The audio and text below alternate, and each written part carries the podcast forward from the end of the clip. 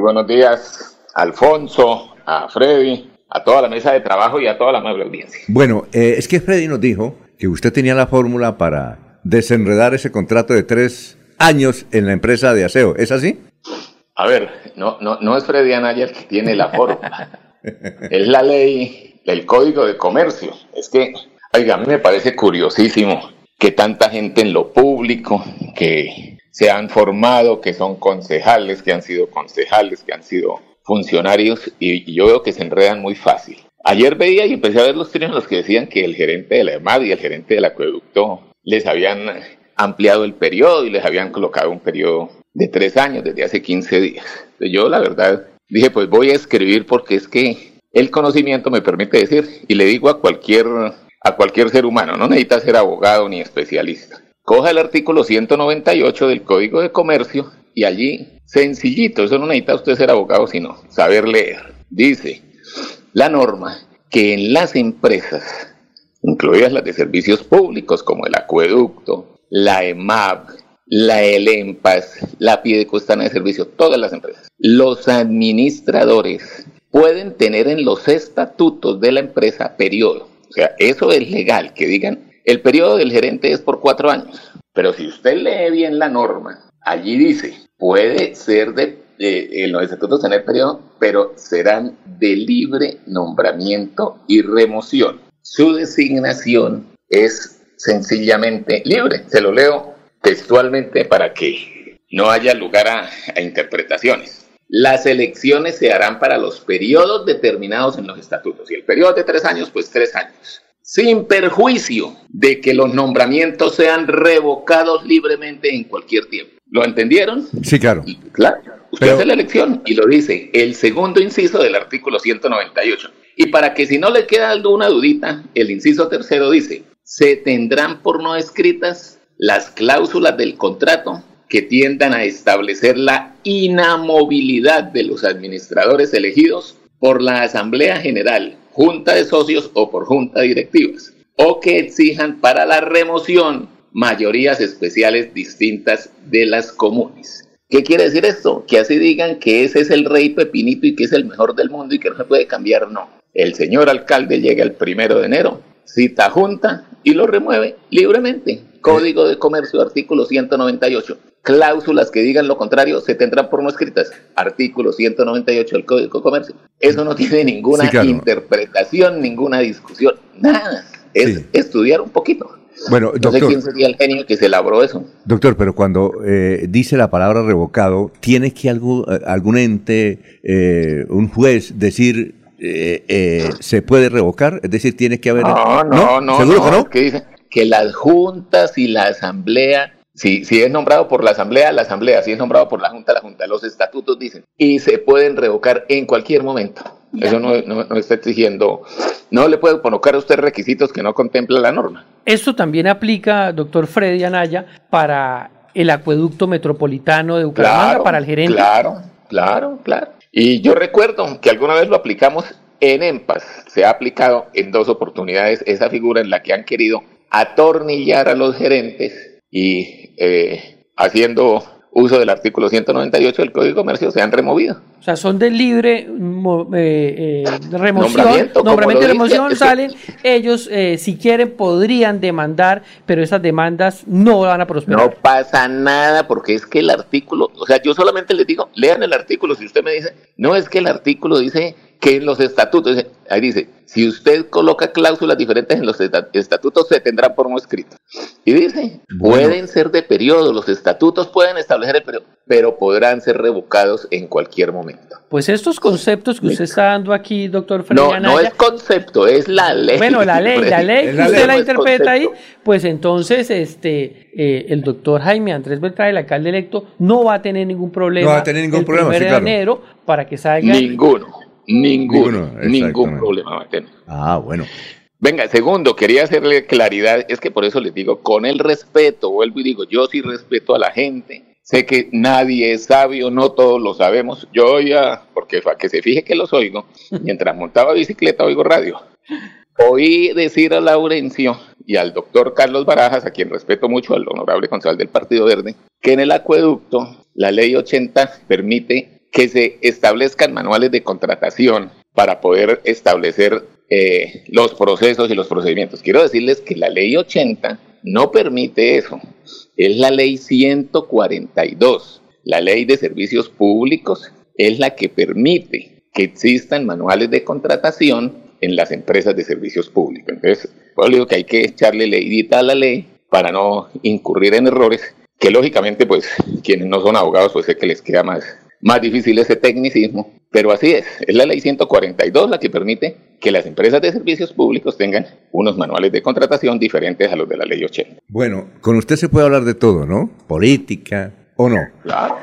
Eh, y, a ver, eh, ¿qué va a pasar con la eh, directiva y la reelección del director de la CDMB, que, que, entiendo que ya eso está, lo van a demandar, y también de la que no se ha podido realizar la CAS. ¿Tiene algún comentario sobre el particular? No, pues el comentario que yo puedo hacer es que eh, eso es un tema netamente de competencia de la, de la, de la, ¿qué? De la, de la, del Consejo Directivo. Entendía que el Consejo Directivo estaba recusado. Yo entiendo que en la CDMB se levantó la recusación por la Procuraduría y se eligió conforme a lo manda la ley. Yo, sí, claro decían que yo tenía que ver, que yo tenía los alcaldes, que yo tenía... No tuve ni alcaldes porque entiendo que los alcaldes no, no, no pudieron participar en el proceso. Y, en la casa... Entiendo que dio 7-0, que fue reelegido el director, como en alguna vez me eligieron a mí 11-0.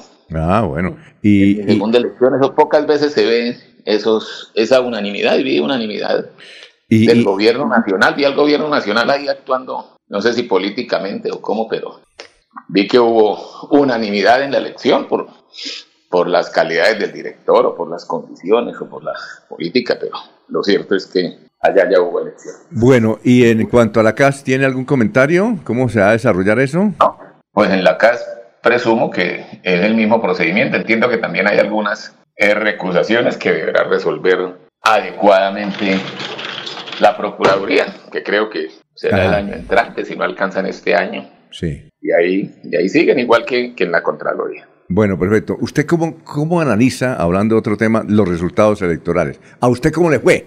Estoy en el piso noveno, tengo como seis clientes aquí, les cambio las vendas cada rato, por eso no se curan, eso está largo. Sí. Eso hubo mucho, mucho. Muy negros, están muy negros. No, no, a ver, pero ¿cómo le fue? ¿Bien o mal a usted?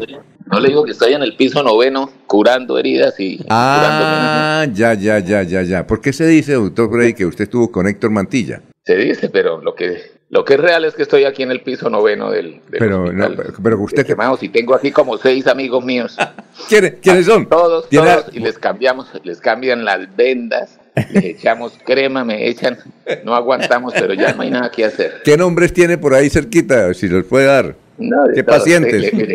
no, digo nombre, pero le tengo diputados, concejales, alcaldes, gobernadores, de todo. Bueno, ¿cuál va a ser su futuro político? Yo ya estoy, como se dice, ¿cómo se dice? Eh, el, tiempo pasa, yo creo que... Pero usted es joven, no, se, crea viejo. No, yo no me quiero viejo y procuro mantenerme y sostenerme. Eh, habrá que esperar cómo vienen las, las parlamentarias. Vamos a estar ahí ¿Van a estar ahí qué? Vaya o vuelva al Congreso y pues ya el tiempo nos dirá cómo vamos a, trabajar, pero muy seguramente vamos a estar participando activamente en las legislativas. En la del Congreso de la República. No se sabe si como candidato o no. No, yo como candidato no. Voy a apoyar a una mujer a que vaya al Congreso. Mm, ¿Que es su esposa? Yo no dije que mi esposa, pero todo es posible en la dimensión desconocida, decía la película. pero, si fuera la doctora Nubia, ya no sería Cámara, sería Senado. Senado. Además, porque usted sacó 70, es decir, Nubia sacó 72 mil votos a la Cámara. Sí, muy bien dicho, Nubia, no yo. Sí, no. yo, casi siempre termino aquí en el piso noveno. Ah. Pero doña Nubia no, doña Nubia sale con creces, entonces. Bien. Eh, toca asumir las realidades. Bueno, se sabe que usted estuvo en la campaña de Héctor Mantilla. ¿También estuvo en la de Jaime Andrés Beltrán? Eh, como dicen, el voto es secreto, no, yo no puedo decir lo que no, lo que no es real, yo nunca me pronuncié sobre ninguna campaña de alcaldía. Ustedes vieron incluso mis trinos, no pueden decir yo, yo, Freddy Anaya, no, no participé activamente en esa campaña. Eh, pues no, no, no es realidad el señor alcalde al que le deseo el mejor de los éxitos. La mejor de las gestiones le digo a todos los mandatarios. Todos los mandatarios los eligen y ya creen que van a ser presidentes, ministros, plenipotenciarios. Ahora, doctor Freddy, otra preguntita antes de... Trabajen como deben trabajar y verán que pueden llegar a ser presidentes, pero primero gobiernen, demuestren que tienen todas esas habilidades y todas esas capacidades que comprometieron. Y yo sí le deseo al general, a Jaime Andrés, a José Fernando, a Óscar Santos, a Campos, a los alcaldes del área y a todos los alcaldes del departamento, que ojalá les vaya muy bien porque al final es el departamento y somos nosotros y son los hijos de nosotros los se afectan o se benefician de las gobernabilidades. Y doctor Freddy, ¿usted qué piensa de esa derrota que tuvo la Liga Gobernantes Anticorrupción en cabeza de su jefe máximo? ¿Cuál será el futuro de ese partido político? Pues yo creo que el futuro ya quedó plasmado en las elecciones del 29, totalmente derrotados. Aquí, ay, mire, están, están en las habitaciones de los lados, aquí los veo también. Ah, sí. ¿Los ve por la ventana? Sí, esa joda está aquí llenísima. Eh, pues, ahí les dieron y les dieron a los populistas. También. yo, yo, o sea, yo en esta campaña, ¿sabe quién, quién me causó muchísima ¿Quién? curiosidad? Creo que va a ser un hombre que que puede tener muy buen futuro por su sarcasmo político, por su conocimiento, por su forma de hacer política. Y, no salió, pero me llamaba la atención la forma en que, en que lo hizo, y es Manolete. O sea, yo no... Manolete. Tampoco, no puedo votar por Manolete porque no era candidato, pero un día le escribí y le dije, usted está ganando mi voto. Eh, porque es un man realista, activo, o sea, pienso que puede tener futuro si sabe manejar su, sus posibilidades. o sea, de todas las campañas pienso que esa era la Exactamente. Pienso igual que Consuelo Ordóñez era la, la mujer más preparada, creo que era la, la mejor opción para la alcaldía de Bucaramanga tal vez hubiera sido la de la señora Consuelo Ordóñez. Bueno, pero una cosa, el voto es secreto, pero como usted es público, un hombre público, y la gente quisiera saber usted por quién votó a la alcaldía.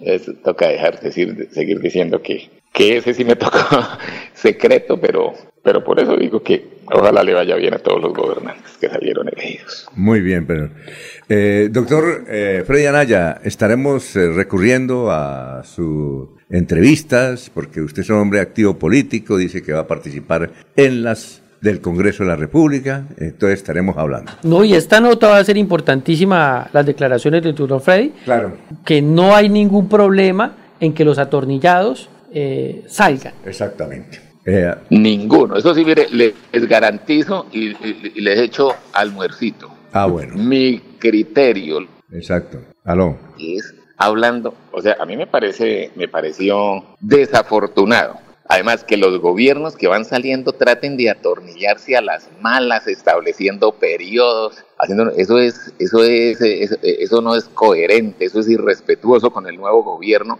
Pero gracias a Dios existen las normas y uno tiene que saber perder y saber ganar. Yo lo que estoy viendo lo, estoy viendo porque lo he vivido, lo he compartido, lo he aplicado, y eso que estoy viendo lo he aplicado porque es que la gente no puede atornillar. Si usted perdió, perdió y sea digno y salga limpiamente, no piense quedarse en un gobierno tratando de hacer eh, trampillas jurídicas que en este caso no existen. El genio, yo, yo sí ayer les escribí, es que para el bruto no hay droga. Yo no sé qué sería el bruto que trató, que trata de, de meter esa, esa trampa y quedó, quedó al descubierto y el alcalde no tiene ningún problema el primero de enero en citar a su asamblea o a su junta y remover a, los directivos. Ah, muy bien. Igual aplica para los miembros de las juntas directivas, ¿no? Ajá, ah, bueno. Perfecto, muy amable, doctor Freddy Anaya, muy gentil por haber estado aquí en Radio Melodía. A usted, Alfonso, a Freddy, a Laurencio, a todos y de verdad ya casi, ya estamos casi en Navidad. Mire, mi mujer ya acabo de arreglar aquí la casa. Ah, bueno. Les deseo feliz Navidad si no nos alcanzamos a ver. Sí, claro. Pero seguimos activos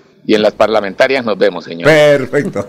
Bueno, Alfonso ya sabe por quién votar, así el voto diga que es secreto. Yo sé también por quién vota cuando yo le.